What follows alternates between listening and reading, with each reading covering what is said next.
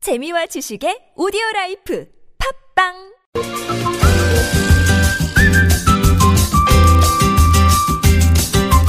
알고 먹으면 더 맛있습니다.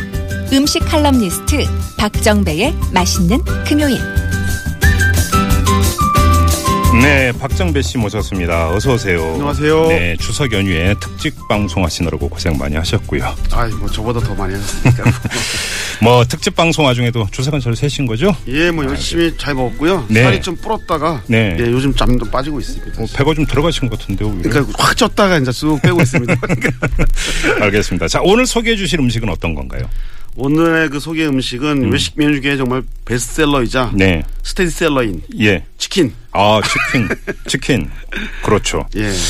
진짜 우리나라 치킨 공화국이라고 해도 되는 거 아닙니까?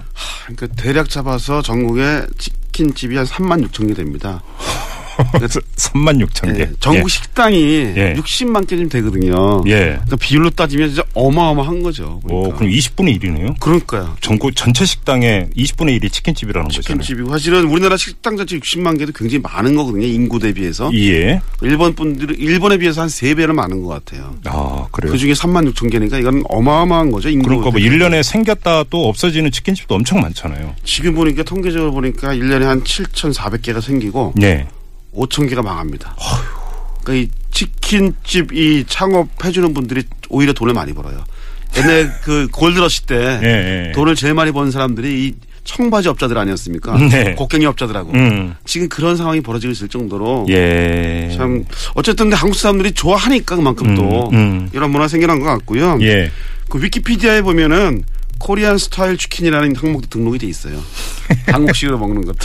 코리안 스타일은 어떤 겁니까? 한번 정의부터 하고 가보죠. 그러니까 지금 우리가 그 간장 치킨이라든지 이런 것들 있잖아요. 마늘 치킨, 네, 예, 간장, 그런 것들이 전부 다 코리안 스타일이에요, 그러니까. 아 양념 치킨 이런 거. 예. 그래서 그래서 뭐 드라마에서 막 별 무슨 드라마 있었잖아요. 예. 거기에 치맥이 등장하면서 네. 이제 이게 뭐 한류의 한 상징이 돼 버린 거예요. 어 그래서 치맥 먹으러 중국 관광객들 뭐 엄청 몰려오지 엄청 않았습니까? 올려 보니까 예. 음. 근데 이게 진짜 위키피디아에 코리안 스타일 치킨이 등록이 되어 있어요. 돼 있어요. 예. 어, 어떻게 설명이 되어 있어요, 그러면? 그러니까 이제 한국식으로 만드는데 아까 말한 그런 다양한 양념을 사용해서 먹는 음식 음. 이렇게 등록이 돼 있어요. 네. 음, 그러면 그 미국 스타일은 프라이드 치킨입니까? 그쵸. 그렇죠. 프라이드 치킨이 가장 좀 보편적이죠 전 세계적으로. 그러니까 예. 프라이드 치킨의 가장 특징은 뭐냐면요 방식이 딱 이겁니다. 일단 염지를 해요. 음. 그 안에 염지라는 게 안에 그 간을 집어넣고 네. 안에까지 잘 안 들어가니까 그다음에 그거를 튀김옷을 입힙니다. 네. 그래서 그거를 찌면서 동시에 튀기는 거예요. 음. 그러니까 찌면 은 일단 안에까지가 좀 익기가 편하잖아요. 그렇죠. 그렇죠? 염지가 또 들어가 있으니까 간도 맞고. 예. 그러면서 겉에 또 튀겨내니까 네. 바삭하고. 음. 그러니까 일타상피 뭐 이런 것들 있지 않습니까?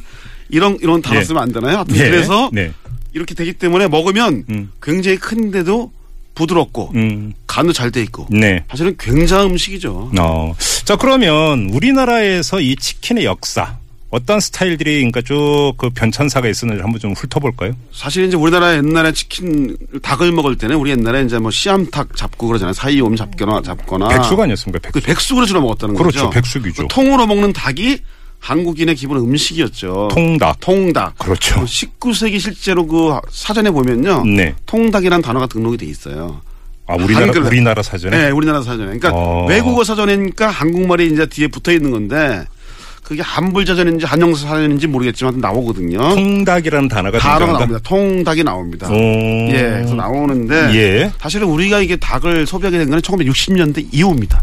들어요? 60년대 이후에 본격적으로 양계 산업이 시작이 돼요. 음. 양계가 시작이 되면서 우리나라 시작이 됐고 그 당시에 최초의 양계 산업의 혜택을 받은 닭의 음식 문화가 뭐였냐면 명당 명동에 가면 지금도 있는데 전기구이 통닭이 나옵니다. 전기구이 통닭 예. 있었죠. 예, 그렇죠. 예, 예. 닭을 전기로 이렇게 서서히 굴리면 예. 닭이 돌아가면서 서서히 익는 거잖아요. 그렇죠, 닭 그렇죠, 그렇죠. 60년 초반에는 부자들 먹던 음식이었는데 네. 그게 중후반이 되면 이제 일반 대중으로 퍼집니다. 예. 그래서 그 영원할 것 같은 음. 이 전기구이 통닭. 사실은 네.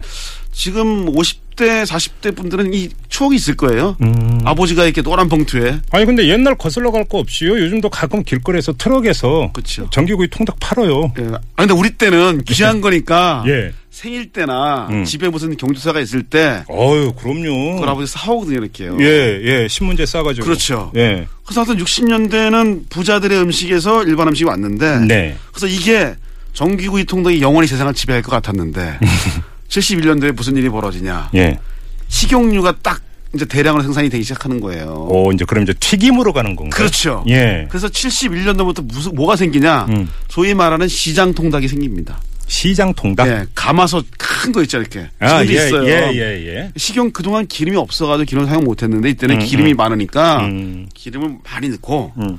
닭을 훅 담궈서 합니다.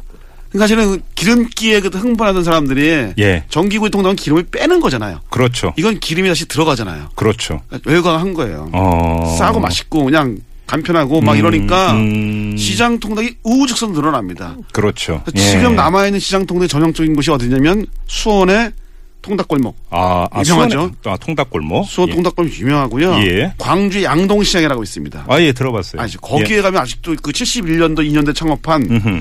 닭집이 두 개가 남아있습니다. 아, 그래요? 그리고 그 옛날에는 사실 닭을 음. 시장에서 잡았거든요. 예. 입구엔 지금도 생닭을 파는 모습이 쫙 있어요. 음. 그래서 어떤 그런 모습이 있었는데 70년대 말에 또 이제 새로운 강자가 나타납니다. 이게 무슨 강자냐면 아까 말한 프라이드 치킨이 프라이드 나타나는 치킨. 거예요. 그러니까 그게 이제 전기 통닭에서 시장 통닭으로 갔다가 예. 이제 프라이드 치킨. 이거는 그러니까 이제 미국계 패스트푸드 이런 게 들어오면서 같이 왔던 건가요? 그게 아니고요. 그 그게 다 원료 원료인데 네. 미국의 30년대 흑인들이 먹던 음식이 원래 프라이드 치킨이었어요. 예. 왜냐면 프라이드 치킨에 주로 먹던 게 날개 이런 걸 먹거든요. 버펄로 윙 이게 남부에서 먹던 거잖아요. 음. 아, 예, 예. 예, 예. 그러니까 흑인들이 주로 먹던 음식이었는데 버린 왜 음. 저기 백인들은 이 가슴살 이런 거 먹고 살 있는 거 네. 사먹는 거 버렸는데 예. 그걸 이제 입혀가지고 만든 거예요. 날개가 더 맛있잖아요. 맛있긴 하지만 살은 없잖아요, 그죠? 그렇죠.